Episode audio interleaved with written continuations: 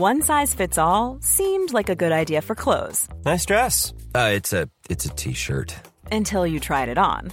Same goes for your healthcare.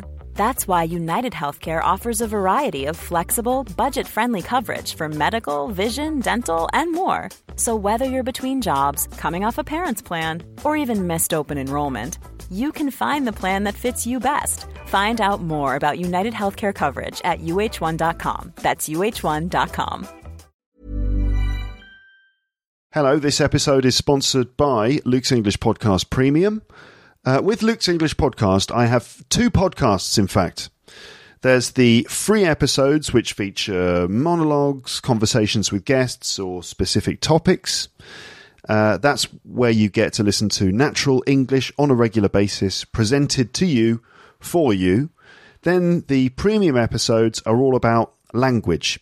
Often I take samples from free episodes, then I break them down for target language, which I teach to you, help you remember and pronounce correctly. So the double whammy is to listen to Luke's English podcast and also to be a premium subscriber to get the maximum benefit from my work. To get started with Luke's English podcast premium, go to teacherluke.co.uk slash premium info for more info.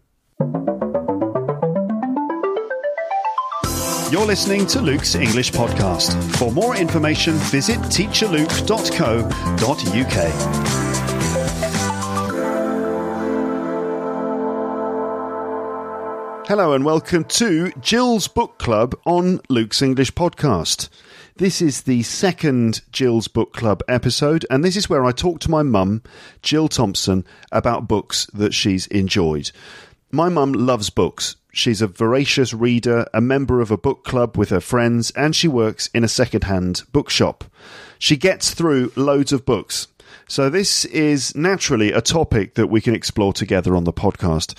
So how does this work? How does Jill's book club work? Well, basically, we pick a book a few months in advance, give people a chance to read it. And if you remember, I don't know how many months ago now, probably something like February, maybe March, uh, I told everyone which book would be next. So we pick, a, uh, we pick a book a few months in advance, give people a chance to read it, then talk about it on the podcast, including some of the main plot points.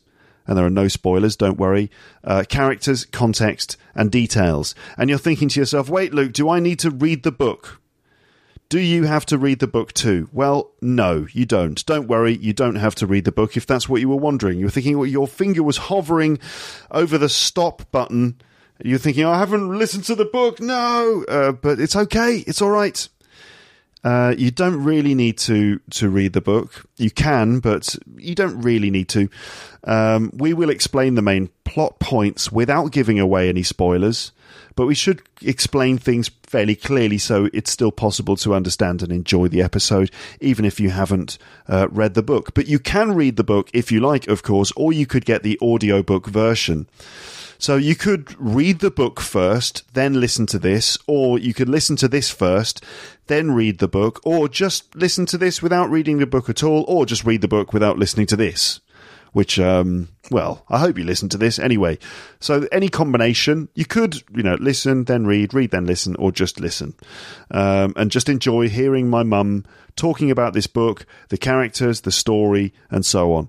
Uh, there might also be some nice vocabulary coming up, which you can notice as we go along.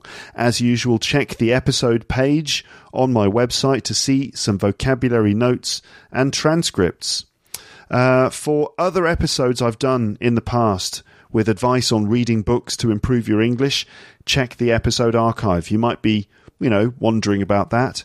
Uh, what do I have to say about uh, reading books and learning English? There's a couple of episodes in the archive. Uh, have a look in there. Um, I said earlier this year then that uh, the book we'd be talking about in the next episode of Jill's Book Club is called A Gentleman in Moscow by Amor Towles. And so that's the main topic of conversation here. This little summary from Wikipedia goes like this A Gentleman in Moscow is a 2016 novel by Amor Towles. Uh, it's his second novel following the release of the New York Times best-selling novel Rules of Civility. The novel concerns Count Alexander Ilyich Rostov, a man ordered by a Bolshevik tribunal to spend the rest of his life in a luxury hotel in the heart of Moscow. Okay, so that's a little summary of the book we'll be talking about. Uh, there's a little bit of small talk at the beginning, but then we get stuck into the book properly. I'll talk to you again on the other side of this conversation. But now, let's listen to my mum talking about her latest book recommendation.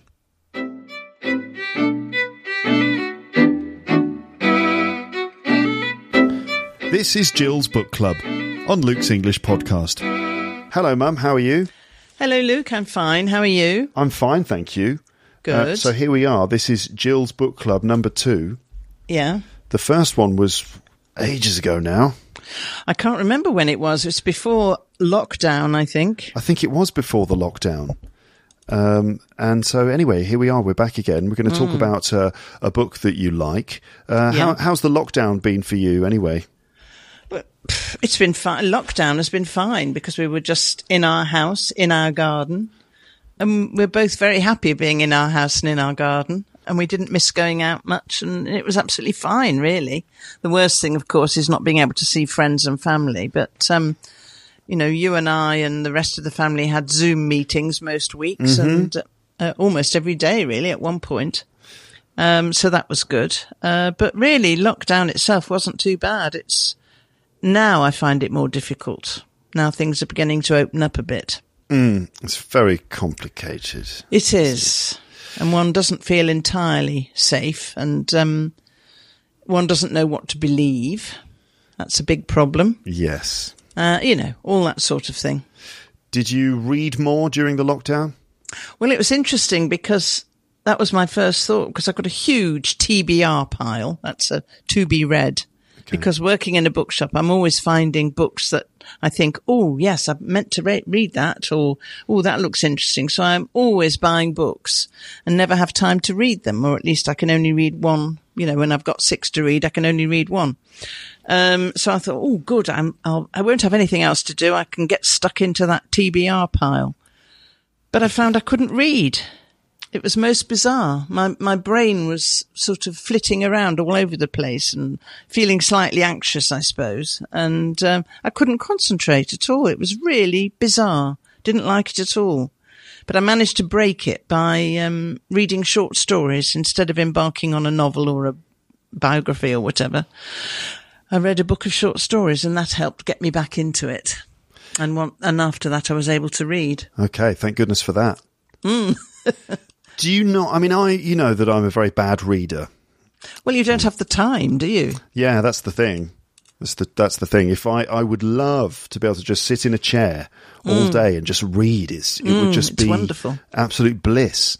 Yeah. But um, I mean, there are moments in the day when I could be reading and I do other things. Like in the evening, Mm. I could read and stuff, but um, but I don't. So, uh, and I'm just thinking, you know, what is it that that prevents me from doing it? When I I find that I sit there, I read, I find it so relaxing that inevitably, yeah, I put the book down on my chest and I close my eyes because it's so nice, and then I fall asleep or something. I guess I'm like my dad in that way. Yeah, Um, you are. But also, there's this sense that when I'm, first of all, when I'm choosing books, I can never choose. It's im- impossible to choose. And then uh, I feel quite intimidated at the beginning. Do you never get that feeling of like you're a bit overwhelmed by the challenge of having to read all this book, and it's like, you've got to struggle to to get to know the characters and. Uh, to, does it not take you a while to get into books sometimes? Do you ever Well, feel a some bit like, yeah. oh, I can't do this? Um, I, I, I'm never really terribly intimidated. It sometimes takes me longer to get into some books than others, but everybody has that um, experience. Um, but no, I'm, I don't think I'm intimidated particularly. Um, a book you should read is um, The Year of Reading Dangerously by Andy Miller. Um, you know, he's one of the backlisted presenters. The year You of know, the uh, podcast that I listen to. I do the year of reading The dangerously. year of reading dangerously because because he was in publishing and reading books was his job. He found uh, he found difficulty reading for pleasure. I think I'm right in. Rem- I think I'm remembering that correctly. Anyway, he set out on a on a sort of um, course of action to. He decided, he, and he was busy, of course, and didn't have time. And talks about how lots of people are busy and they haven't got time to read. But he said you just have to decide that you're going to read, say, 50 lines a day. Mm. and just be strict with yourself and read a certain amount every day. Just sit down and do it. And just have that sort of program. I mean, I've forgotten the details now because it's a while since I read it. But um, you just have to have a program to get yourself back into it. It's a, it's a habit, really, more than anything. Yes. I mean, time has something to do with it, but um, it's you just have to, yeah, just get back into it and get, be, make it become a habit, and that, that's the way to do it. Just to pick a book and read fifty lines every day, or a chapter Hmm. every day, or you know, give yourself a limit, And then at and certain, certain, gradually yeah. you find that you get back into it. I find there's always a certain point at which a book hooks me. Yeah, Uh, and then once the book has hooked me, it's just totally easy. You know, I can't Yes. put the book down. yeah, that's Uh, right. There's always a period where I'm just sort of don't know where I am. yeah, And then after a while, if the book is going to hook me, you know, it's got to hook me in the first sort of, I don't know, 10 pages or something like that. Sometimes I'm just like, uh, and sometimes I'm reading and I've just go a few pages and I think, wait a minute, I've got no idea what I've been reading. I've just been Yes. reading through it Oh, without yeah. concentrating. yeah. Anyway, let's get on to the book that we're going to talk about today. Yes. You, I think this was first announced on the podcast months ago. Uh, Mm. So um, you just mentioned The Year of Reading Dangerously by Andy Mm. Miller. I just wanted to say that again. But Yeah. um, that's not the book we're talking about. We are No. going to talk about which book then? It's A Gentleman in Moscow by, oh, I'm not quite sure how to pronounce his name. Amor Towles? That's right. Towles. Am- Amor Towles. Amor Towles. He's That's an right. American. An American. An American. Yes. Okay. um, but it's a good book nevertheless, even though. he's even though American. he's American. Okay. Um, so, A Gentleman in Moscow by Amor Towles. Now, Amor, Mm. I think he's quite an impressive character, this Amor Towles, I think he must be because the book is so clever. Isn't it? I Mm. mean, he's just invented these people, and the one of the thing that one of the things that surprises me too is that it's all set in Russia, and I don't know how familiar he is with Mm. I know. Russia. I've no idea. Um, but Uh, that's yeah. one of the problems for me, in a way, be- that it's set in Russia because I'm not really very well up on Russian history because it's you know modern Russian modern history is so complicated with so many revolutions and uprisings and yeah. so on that I um, I found it a bit difficult in places to know exactly what was happening. It is interesting, isn't it? We were talking about this earlier. The idea that we are so familiar with, let's say, modern American history, modern Mm. Western history, and then when you look east and you look to Russia in the last hundred years or Mm. so, and you kind of think, wow, there are just so many stories there that we don't know about that aren't part Mm. of our, you know, part of our narrative. um, so uh, yes, but also that sense that uh, not quite sure about all the history. But the Mm. when is this book set then? Well, it starts out at the beginning in the ni- early 1920s. I think it's 1922. Right. um, and it starts out. The first few pages are um, almost like notes of an interview. Oh, It says it's the appearance of Count Alexander Ilyich Rostov before the emergency committee of the People's Commissariat for Internal Affairs, and he's being interviewed by them because he's obviously done something. Well, because he's an he's an aristocrat, of course, which automatically puts him in the wrong. Right. So so what's the context here? So uh, Count Alexander Rostov Rostov, Is being- Rostov. is being interviewed by uh, this kind of committee Yeah. and a committee for internal affairs of some sort. Yes, So right. who is this committee then? This is where the Russian history comes into it, I know. isn't it? I, I'm afraid I don't know the details, and I couldn't possibly uh, hope to explain exactly who they were. I, I mean, we all know that there was a lot of social unrest and lots of upheaval um, in Russia at the beginning of the 20th century and the end of the 19th century, but Yeah. I don't know the details. So, all I I know is that if you were a, an aristocrat, your life was in danger. A lot of aristocrats, I think, were exiled to Siberia. A lot of them were killed. Yeah. They had a bad time, basically. We're talking about the Bolshevik Revolution. Obviously, Russian listeners will know uh, about Yeah. this in great I'm- detail. I must apologise to your Russian listeners for being so ignorant. But um, essentially, during the Bolshevik sort of revolutions, which took place over a, a period of time, Yeah. uh, the Russian nobility uh, was essentially removed. And Yes, I think so. Mm. it was dissolved in favour of a communist government structure. Yeah. And so, because of that, all members of the aristocracy were sort of dealt with. We're in danger in one way or another. Yeah, uh, many of them would have been executed. I think so. But uh, so here is Count. But this count is being obviously being interviewed in inverted commas um, because they're obviously deciding what to do with him. Um, they decide not to send. He doesn't get sent to Siberia. He isn't killed. Instead, he is put on under house arrest in the hotel in which he already lives. He lives in a hotel in Moscow in a beautiful palatial suite but he is um, put under house arrest there. But instead of continuing in his beautiful palatial suite, suite, surrounded by all his old furniture and all his, you know, everything from his childhood and his family and everything, he's put into a servant's room at the top of the hotel. A tiny little room in the sort of in Yeah. the roof of the hotel, basically. So Yeah. stripped of all of his uh, luxurious um, Yeah. surroundings and just in a very simple uh, room. So okay, Mm. so um, so what's going on here? So yes, instead of being executed, he's put under house arrest. So w- what is house arrest? Well, it's where you're usually put in your own house Yeah, uh, and, and, you know, guarded and you're not allowed to leave. You just have to stay. It's a bit like lockdown, which is why it was so appropriate, really, for us to be reading it at this time because it was, you know, lockdown was similar. We were supposed to stay in our houses and we weren't allowed to go out, although not entirely the same because we were encouraged to go out and have a walk, have exercise every day. And we could go out to the shops, although many people didn't. Whereas the Count, of course, can't do anything. He has to stay in his little room or he has to stay in the hotel. He can move freely around the hotel, but he can't leave the if hotel. if he does leave, he might be shot as well. Yes, presumably, or sent, taken off to Siberia or whatever. Right. Anyway, the reason why they don't send him to Siberia or shoot him or anything worse than that um, is because he wrote, apparently wrote a poem, which um, the uh, commissariat or whatever they're called um, approved of. So they decided he wasn't all bad and he didn't have to die. He just had to stay locked up in the hotel.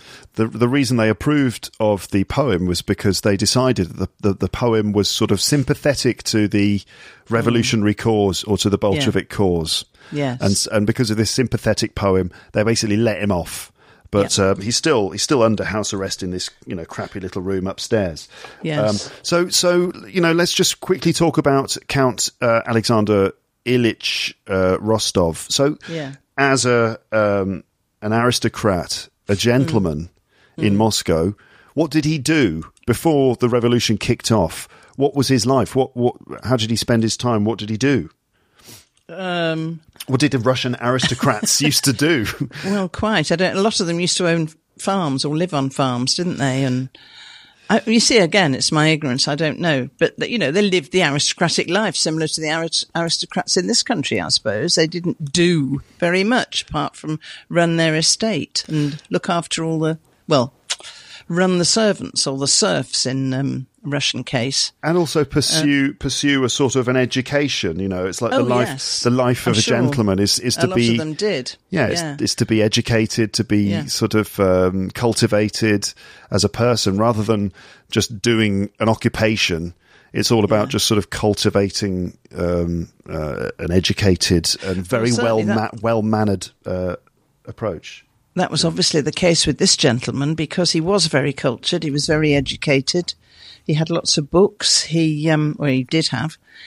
Um, he was a gentleman. He had wonderful manners. Um, his attitude to people was very open and it, he was, he was a gentleman in the true sense of the word. And, uh, his voice, the interesting thing about the book I found was the way it's a third person narrator or narrator.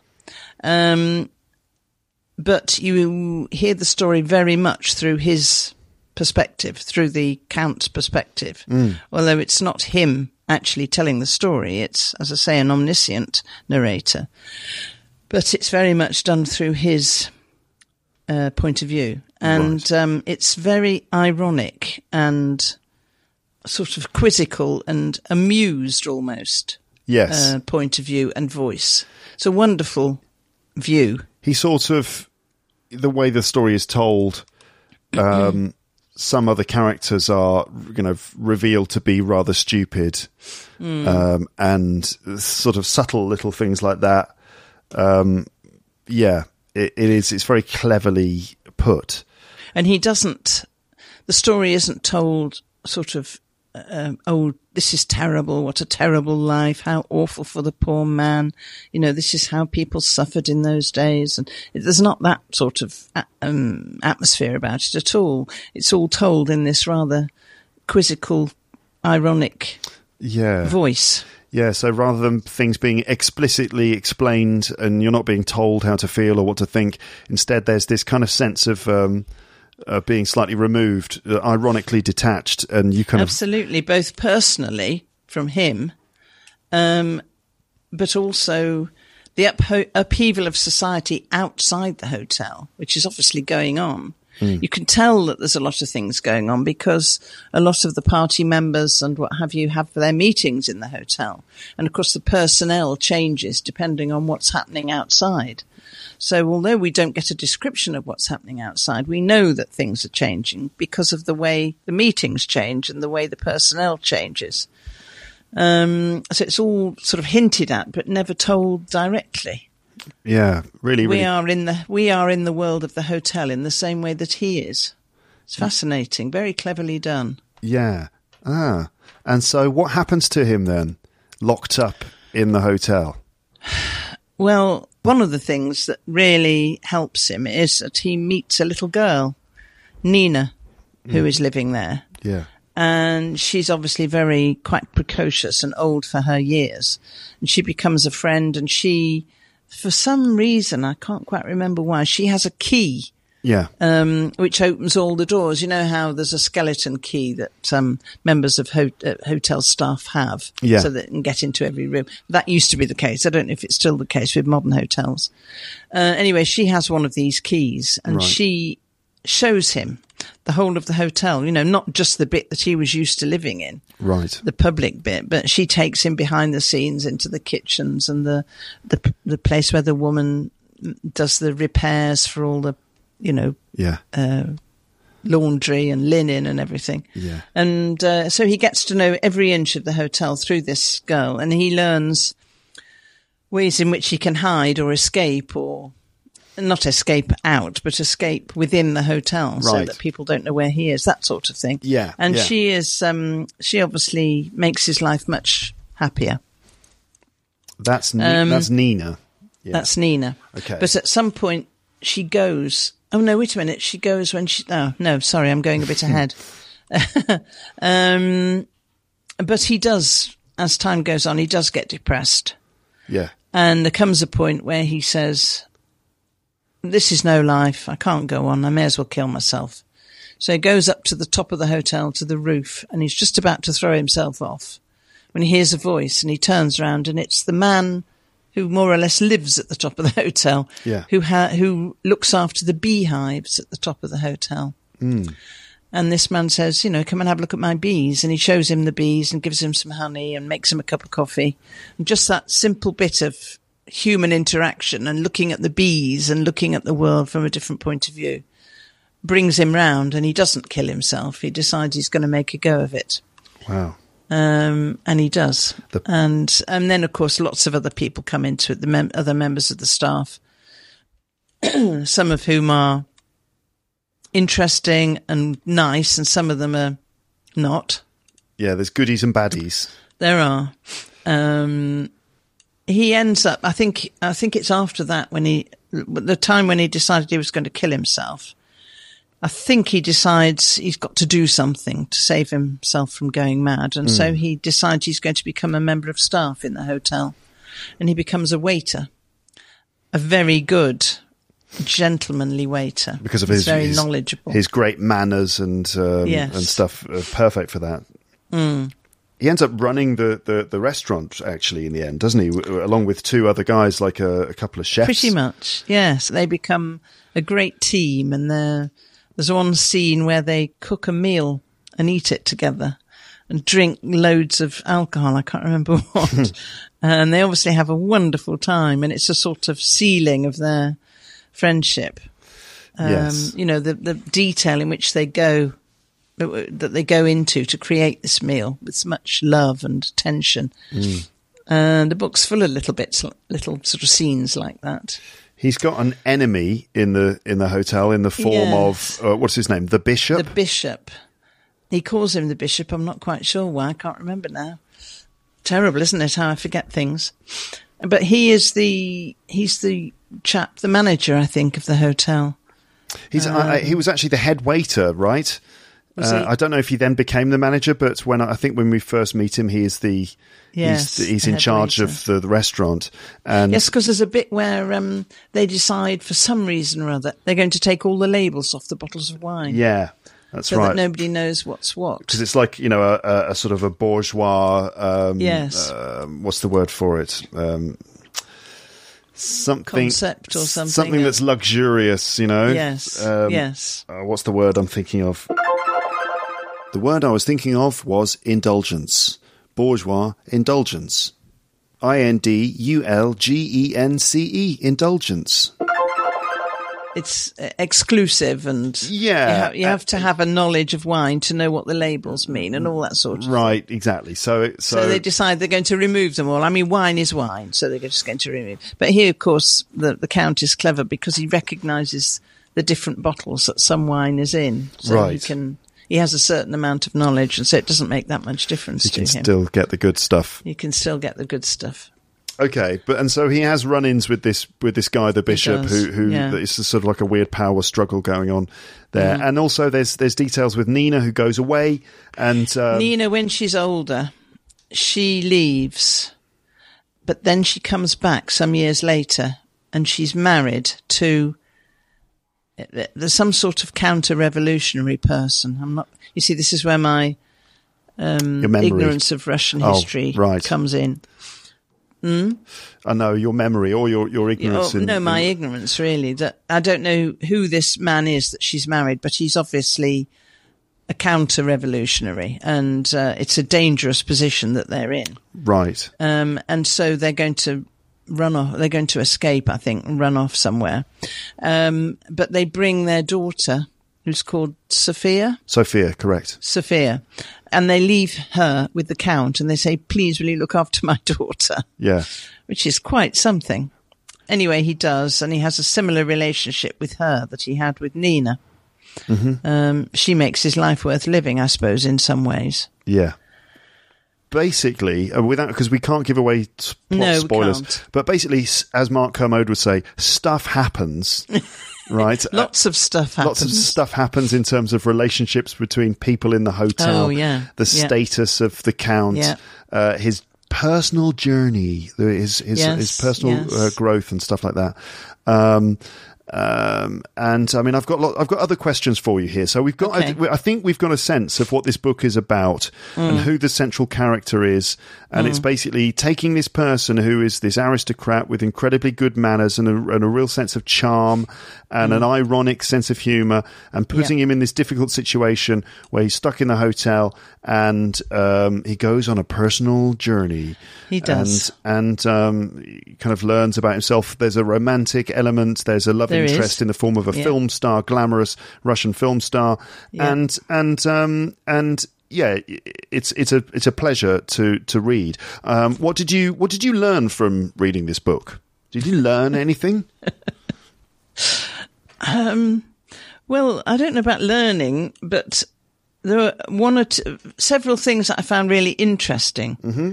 Um, one of them is that, that one of the, um, I think it's uh, Misha, Misha, his friend, who is Mishka, a poet, Mishka. Mishka, comes to visit him in the hotel, and they are talking about national characters and national characteristics, and talking about the Russian character, I suppose, and the way they're always um, destroying themselves and starting again. Right. You know, having revolutions and counter revolutions and all the rest of it. Again, I apologize to Russian visitors, Visitors. um, listeners, because I don't know the details, but they have a, they have had a turbulent history in modern times. And uh, during this um, conversation, they refer to they refer to a painting called uh, by someone called Ilya Repin. I don't know if that's the right pronunciation. R E P I N. It's called Ivan the Terrible and His Son, and apparently it's very, very famous in Russia. Oh. And it's a sort of metaphor for the Russian character because it shows Ivan the Terrible when he's dreadfully mentally deranged. Obviously, having just killed his son because he's cradling his son in his arms, and his son has got a you know bloody head, and there's a sword nearby. Mm. Um, and as I say, it's apparently very famous in Russia, and it's also quite controversial. It's been attacked a couple of times, you know, in the art gallery. Yeah.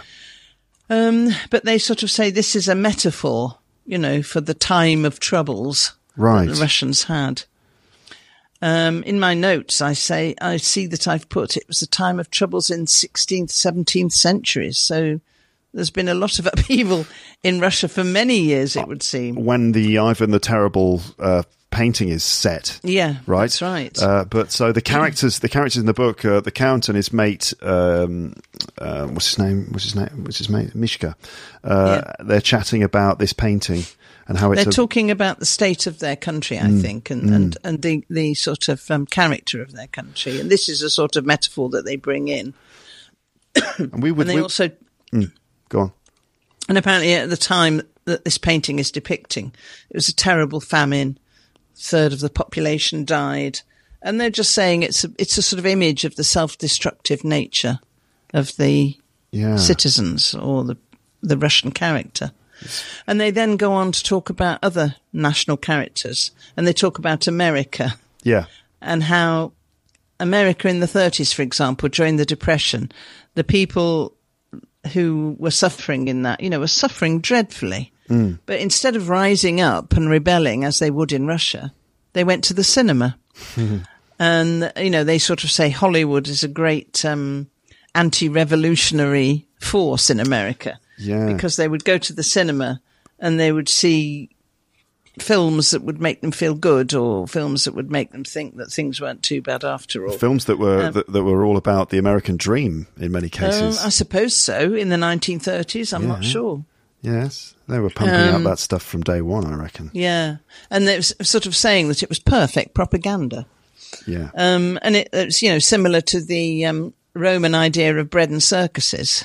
Mm. You know about that? How when the when the Russian when the Romans were in charge of countries and um, societies.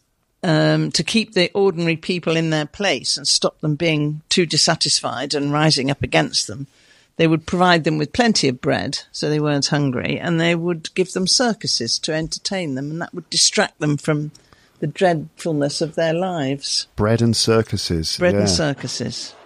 Okay, so that is you're saying like in America, bread and circuses is quite an effective um, Well, strategy. the, yeah, Hollywood took the place of bread and circuses in America. Right, right. Yeah, very interesting. Hmm. So they're saying these things about uh, Russian society and about American society. Um, do they, do they mention any others? They don't mention us, Um, I suppose. I don't know whether they do, but I've made a note here. Let me just have a look in my book. That it- it says that um, the USA and the USSR don't look back or live in the past, um, whereas we do, of course, Right. they're always Oh God, yeah. harping on about nos- the nostalgia of our great years when we were great and And World War Two. Oh, people love oh, getting how nostalgic. we were during World War Two and all the rest of it. Ha ha. Mm. Um, let me see what I've put here. Uh, sorry. Um, Anyway, um, what I've written in my notes is that uh, you know it's you can be more successful if you're not always harking back to the good old days. Uh, which I Hmm. would tend to agree with. You know, I think we do hark back too much, and we think we're wonderful because we once had an empire, and and that because we won the war single handed. I, I love the idea that we won the war, as if I know. if- I mean, it's just Nobody else had anything to do with it. It was all us. Yeah. Um, um, anyway, I thought that was quite an interesting thing to think about. You know, it made me think about that yeah. sort of thing. Yeah, definitely. Um, Okay. So that was my question. Which is, what did you learn from this book? And it was Oh, something yeah, about right, something yeah. about the Russian and American characters. Oh, just generally about Hmm. um, national character, I suppose, if there is such a thing. Yeah. I think there is. I mean, it's you know, it's always tricky because you get st- and you end up getting caught up in stereotypes and cliches and stuff. Yeah. But I think there must be something because the nation state, part of what holds a nation state together is its Yeah. sense of identity, and this is expressed in you know things like language and Mm. accent as well. Um, You know, communities accommodate to each other; they speak the same way as if to say, "This is who I am. This is who we are. I'm part. Yeah. I'm one of you." Um, and so, as a result, nation states tend to, yeah, they tend to sort of all accommodate to each other in certain ways. So you do find, I suppose, that the English people, English people, are a bit more like this than French people are, or Russian people are a bit more like that than American people are. You know, it's just just normal. It's an part- interesting subject. You just have to be a bit careful with it. Yeah. But um, it certainly made. I I thought that was an interesting way of looking at things. The way some countries constantly re- rebel and have revolution. Well, France, a bit like France, France, is yeah. a bit of a Yeah. rebellious country, whereas we have. I don't think. Well, we had the Glorious Rebellion when we. Um, um, invited in, was it the Dutch royal family Yeah. to take over? I, I better William- not go any further. I'll just show my ignorance. William of But Orange. we haven't had we haven't really had um, a revolution in the way the French and the Russians. We had one for about five minutes. There was the Yeah. um, there was you know the English um, Commonwealth of uh, with good old Yes, uh, what's, right. what's his name um, Oliver Oliver Cromwell. Cromwell. Yes, who, and we know- chopped off our we did chop off a king's head. That's King true. Charles the First head was Yeah. chopped off, and for about Yeah. forty years we had the English the uh, great yes English Commonwealth, which was basically Yeah. like a republic. That's right, Um, we did. And Oliver Cromwell going around being very uh, uh, puritanical and all that Yes, stuff. yes. And then after about 40, 50 years, everyone decided, uh, no, we've we- had enough of this. Can we just go back to the monarchy, yeah. please? Yeah, and we Char- prefer the kings after all. We'll have the kings back. Charles II Yes. then came in. Charles Mm. II, they basically just. It, Charles's son, who was basically just exactly the same as Charles, as far as I could tell. Um, so, okay, what, what did you what did you enjoy about this book then? Why is it a, a pleasant experience to read? Um, well, I suppose I enjoyed it because of his character, because of the Count's character. The way it's portrayed is very clever, and the way you see everything through his eyes, and the way he is such a clever, cultured, um, gentlemanly gentleman. Uh, and he's pleasant to everybody, uh, and he's very, you know, has a very equable character, and uh, it's someone you, he's someone you'd like to emulate, you know. Yeah, yeah. And it's nice reading about him because you admire him and want him to do well. Hmm. Okay. Uh. Here's a question which I wrote, which I, I thought was like a GCSE English Mm. English literature um, exam question. Mm. Uh, so here we go. Can you comment on these things briefly with reference to the characters and events in the book? So Mm. the first one is the word manners. Uh, go on. Yeah, well, of course, he has the most exquisite manners. That's why he's so likable. You know, he um, treats everybody so well, and he's so gentlemanly and so man. He is has exquisite manners and is a, you know, just a very a pleasant person to read about. What what are manners? Oh my god.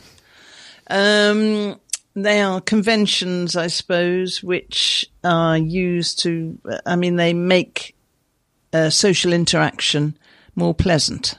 I mean, if we didn't have manners towards each other, you know, life would be pretty grim. Everybody would be just doing their own thing and not thinking about what they said or did, how it affected other people.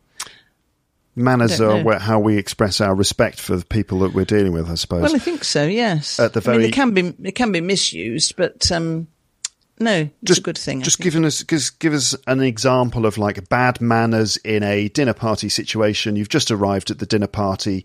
What would be good and bad manners as you enter the person's house? You arrive, ding dong, and cuckoo, oh hello. And bad manners at this point would be something. At this like point, you'd say, if you were arriving, you'd say, "Oh God, it's such a hassle getting here. I hate coming here. I hate coming here."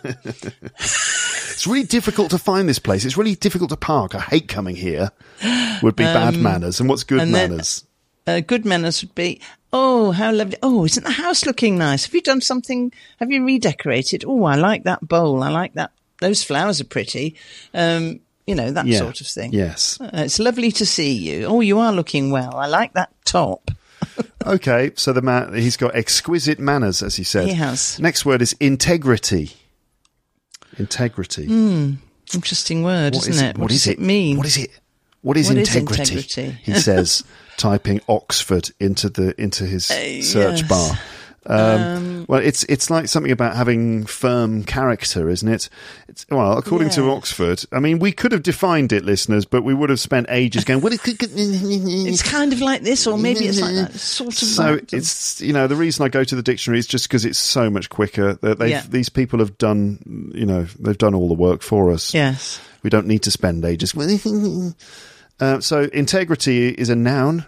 Uh, Mm. It's the quality of being honest and having strong moral principles. Yes. You That's can also, right. You can also have artistic integrity as well, which is when you Mm. have you know strong principles towards your art, and you don't, for example, sell out. You don't sell you know your, yeah. your songs or to you don't copy, or all that sort of thing. Right. So he's Um, integrity. Does the count have integrity, honest moral principles? Yes, I Does- think he does. He believes in Yeah. doing the right thing.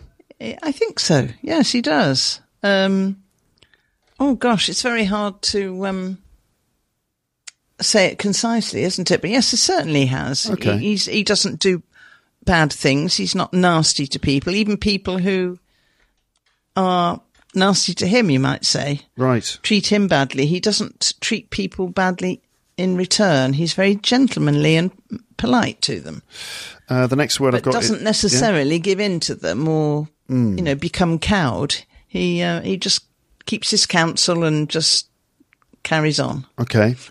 uh, next word is loyalty. Um, yes. is there a lot of loyalty in this in this story? Well, I think he he has loyal friends because of his character. He attracts. You know, people want to be loyal to him. People want to look after him. People want to stick with him. right. They're loyal um, to him. Yeah. Mm-hmm. And I think, yeah, Sorry, I'm just flying through these. yes, that's fine. Uh, the next word is vocabulary. Does he have a broad vocab? Uh, Well, yes, I think so because he's so well read and so cultured, and you know he knows a lot about the arts and reads a lot of books, so he would have a good vocabulary. It's part of his charm as well that he's able to string Yes. a sentence or two together. Exactly. Um, class, class. Now, there's two senses of the word here. One is that we talk about the class system, upper class, middle class, and so on. But it's also class means sort of like, uh, oh, what would class mean? What's the other meaning then? In well, terms it means uh, doing- it's similar to integrity. It means Yeah. that you're you're um, you're honest and straightforward, and um, you don't. Oh gosh, it's also about being sophisticated and about being refined, and it's also about uh, doing you the treat people well. Treating people well is a great sign of class. yeah, you know yeah. that sort of class. And but res- uh, he's also of the upper class. He's an aristocrat, so you know he's got that sort of class about him. But he's also not all aristocrats are classy. yeah. This one though is because he treats Yeah. people with respect. He does. That's right. Do these words apply to Count Alexander Rostov? The first word is witty. Yes, very much so. Um, that's what I was talking about the slightly quirky, unusual, ironic sort of voice that we hear. That's his. Yeah. And so witty would be sort of like funny, but able to, to be funny on the spot and be very intelligent. Yes, and not take things too seriously, not take himself too seriously. Right. That sort of thing. Likeable. Well, of course, he's likable for all the things that we've said, Yeah. um, because he's, you know, he has integrity, he has class, he has manners, he has sense of humour, and so on. Here's a word which I added, but just because I like the adjective, because I, I just feel like it's one that people need to know. Um, so the next word is standoffish. Yes, well, he's not standoffish. Standoffish means you hold yourself aloof, consider yourself better than the next man. And you don't, you, woman. Uh, you don't, you don't really engage in conversation with people. Exactly. You stand back because you think you're better than others. and you look down your nose at them. It's Yeah. another expression. Um, and he's not like that at all. He treats people, you know, the same. Yeah, he's quite warm. Um, he is. Spoiled. Um, I suppose a lot of aristocrats or wealthy people, you could describe them as spoiled because they used to living a good life and having nice things around them and they get very upset and hoity-toity Yeah. um, when those things are removed or whatever. But he's not spoiled at all. I mean, he is used to having the good life and being surrounded by nice things. But when they're when he's deprived of them, he just makes the best of everything. He doesn't then go into a great strop and have a tantrum. Yes. Uh, so he's not spoiled. Privileged. Um, well, yes, obviously he's had a privileged life because he's part of the aristocracy. He's had plenty of money and plenty of good things, but his privilege um, makes him an interesting and cultured person. It doesn't make him, you know, the opposite. Doesn't make him standoffish and hoity-toity. Right. Uh, glass half full versus glass. Sorry, glass half full versus glass half empty. Yes, well, that's all to do with optimism. If you're a glass half empty person, you're very pessimistic and you always think the worst of everything and look on the black side of everything. Whereas if you're a glass half full, it means that you try to be optimistic. You try and look for the best of everything. Yeah. And he goes through his period of being glass half empty when he decides he's going to kill himself. But hmm. then he is, you know, he is helped by the beekeeper. And most of the time, he's glass half full person. The power of honey, just to bring you back from the brink. I love honey. Well, you would understand that, wouldn't you? I love, I love honey so much. Uh, does, so here's an interesting question for you to discuss. Uh, does the count change during the book? Yeah, I don't think he does. You know, I think he can. He's all the way through. He is his his character, and no matter what situation he's in, it doesn't seem to change him. He seems to have the same viewpoint. I mean, obviously, as I said, he he goes through this low period, but once he's got past that, he seems to remain the same. Do you think all these things that we've been talking about, his charm, his his his wittiness, his his class, and all that stuff, his his manners, do you think this is what helps him to prevail? Like, if he wasn't like that, do you think that um, that he wouldn't have made it? Is is that why he survives?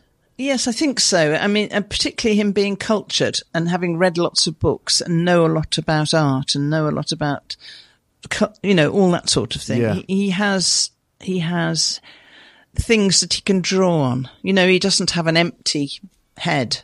Mm. He's got lots of things that he can refer to to make him feel better or to compare himself to so that he, he knows things that people have gone, been through in the past he's a thoughtful person. He has reserves. And I think that's very important. It's why reading is important, I think, because it does help to um, top up your reserves of, I don't know, Uh, em- empathy. empathy, philosophy, sympathy, understanding, all those things. Um, about house arrest, we talked earlier about the lockdown. I think we've probably talked about how appropriate it is that it, you read this during the lockdown or around the time. Um, so we've talked about lockdown actually, Yeah. but I thought I'd ask you about house arrest. So I've got a Yeah. question for you. If you had to be on house arrest, let's say you've I don't know you're an aristocrat or something I don't know what, uh, but you you have to be on house arrest, but you can choose any building you like. Which building would you choose? Okay, so which building would you choose to be locked inside? And you can't choose your own home. Oh, that's what I was going to choose. Oh, really? Well, uh, um, Because I can't imagine wanting to be anywhere else. I mean, it's a very boring answer. Mm-hmm. Um, let me think about it. I suppose um, if I can't have my own home, it would have to be some something like a an art gallery yeah, not a library Um, or something. or a library. Uh, maybe a, an art gallery come library. Yeah, an art gallery slash a library. smallish one, like I don't know, like the Barber Institute in Birmingham, which I always think is a perfect art gallery. The Barber because it has Institute seems to have an example of all kinds of art in it. Really? Yes, and it's it's um it's a manageable size.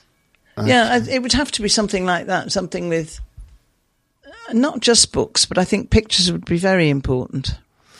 Okay, there you go. Uh, but talk, just quickly talking about exile, there's a very interesting bit in the book about exile and how. Um, let me see, what did I write down about it? Um, um, um, um, this thing about the Russians, particularly, would choose internal exile. They wouldn't send their people out of the country, exile them away from the country. Mm. They would exile them within the country, so they would send them to Siberia, which was the mo- which is the most difficult Yeah. part of the country to live in. Um, and hang on, let me just see what it says in the book. Um, it, it, it basically it means that you know if you exile someone out of the country, they can meet other people who are of the same mind as them, and they could sort of start a, a movement which would then attack the country or the regime from outside. Ah. Whereas if you're still inside the country, you're still subject to the regime. Um, Clever. just, it says here, but when you exile a man into his own country, there is no beginning anew. You don't begin anew anywhere. For the exile at home, whether he be sent to Siberia or subject to the minus six, I'm afraid I don't know what that is, the love for his country will not become vague or shrouded by the mists of time. In fact, because we have evolved as a species to pay the utmost attention to that which is just beyond our reach, these men are likely to dwell on the splendours of Moscow more than any Muscovite who is at liberty to enjoy them.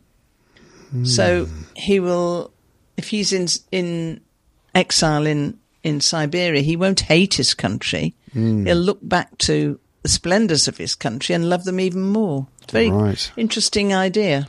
Yes, the idea of like yeah, exile them, but exile within the country, and then you can still Yeah. keep a keep a, a lookout, keep keep an eye on them.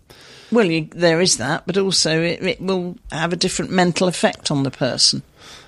Um, you so you know sometimes we do episodes of Jill's book club here on the podcast, but in the real world, you have a book club as well. It's Yeah. you and some neighbours, friends, uh, some of the women that you know, and Yeah. every every now and then you get together, you choose a book together, you Yes. Mm, read it, and then you get together and discuss the book. And recently, this book was one of your book club books. Who Yes. chose it? Did you choose it for the book club? No, it wasn't me. It was one of the people from Chadwick End, one of the original members. Oh yeah, And it was chosen just as lockdown was about to start. So we didn't have a chance to talk about it. Normally we meet about every month to six weeks. yeah. But of course, because we couldn't meet, um, we weren't able to discuss it. Although we did make a half-hearted attempt at doing it online, you know, by email, but um, mm, a lot of people weren't keen to do that. So um, we didn't have a meeting until I think it was about three or four weeks ago, and we finally managed to get together in somebody's garden. On a really hot day, actually, it was most uncomfortable. Yeah. Anyway, we managed to talk about it, but of course, because we'd been in lockdown and we hadn't seen each other for months, a lot of the meeting was taken up with us catching up on e- on each other's news and finding out how we all were and just generally gossiping. So we didn't discuss the book as much as I would have liked to.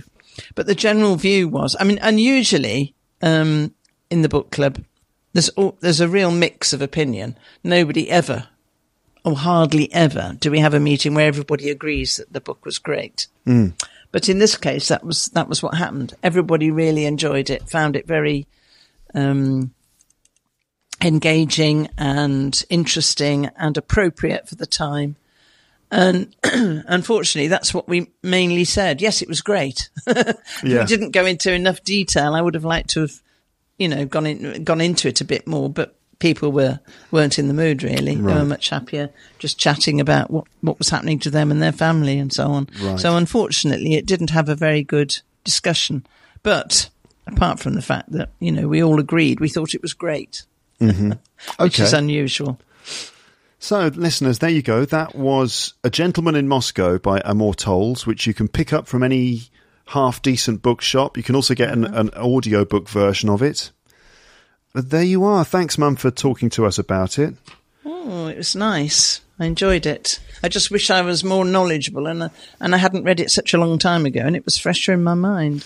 Do you, you don't have any other book ideas, do you, for the next one, or, or should we wait until you've had a chance to think about it? Um, wait until I've had a chance to think about it. Okay. All right. well, on behalf of all my listeners, thank you very much. It's very nice to, to hear from you and to listen to you. And I hope you have a lovely day. Thank you. Same to you. Yeah. Okay. All right. Well, Okay. bye bye for now. Bye bye. Take care.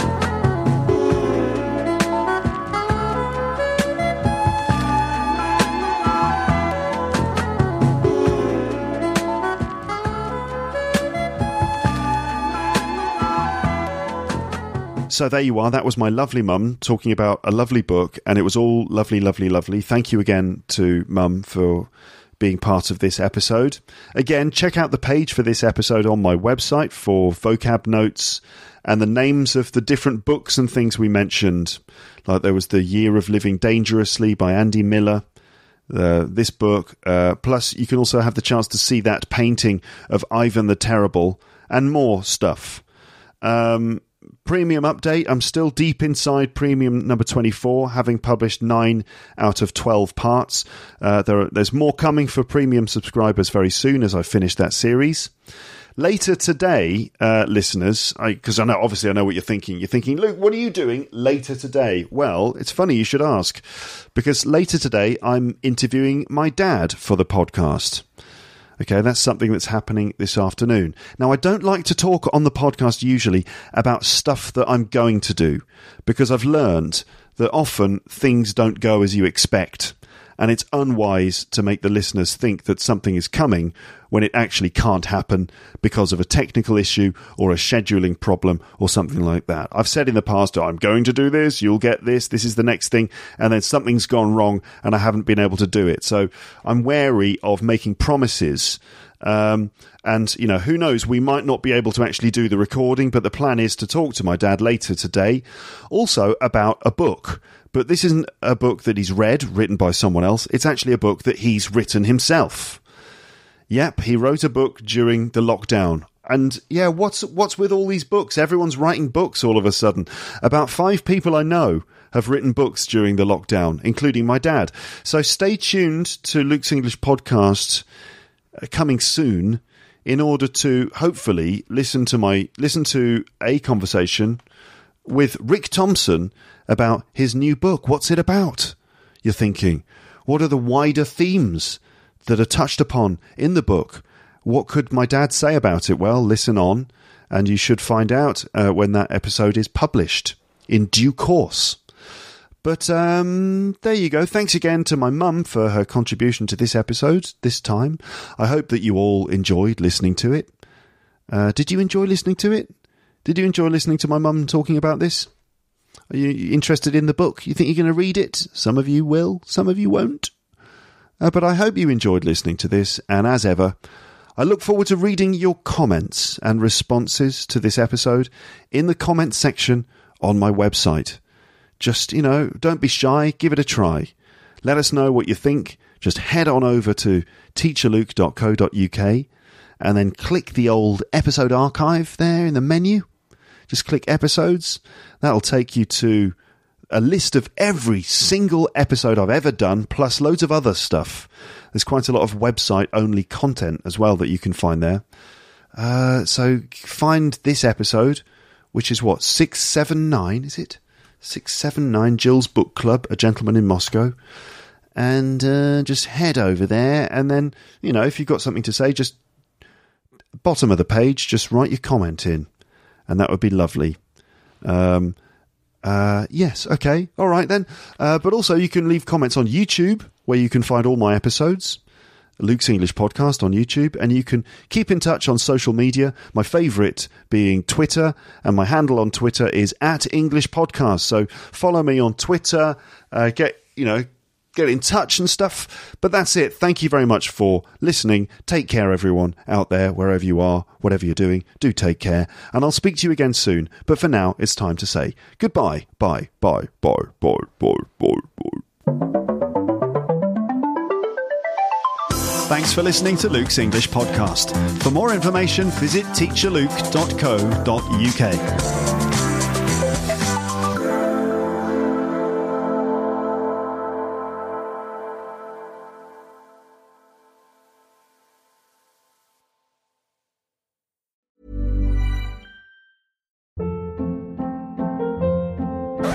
Hold up. What was that? Boring. No flavor. That was as bad as those leftovers you ate all week. Keke Palmer here, and it's time to say hello to something fresh and guilt-free. Hello Fresh. Jazz up dinner with pecan-crusted chicken or garlic butter shrimp scampi. Now that's music to my mouth. Hello Fresh. Let's get this dinner party started. Discover all the delicious possibilities at hellofresh.com.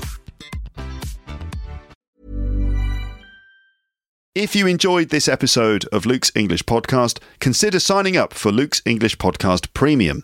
You'll get regular premium episodes with stories, vocabulary, grammar, and pronunciation teaching from me, and the usual moments of humour and fun. Plus, with your subscription, you will be directly supporting my work and making this whole podcast project possible.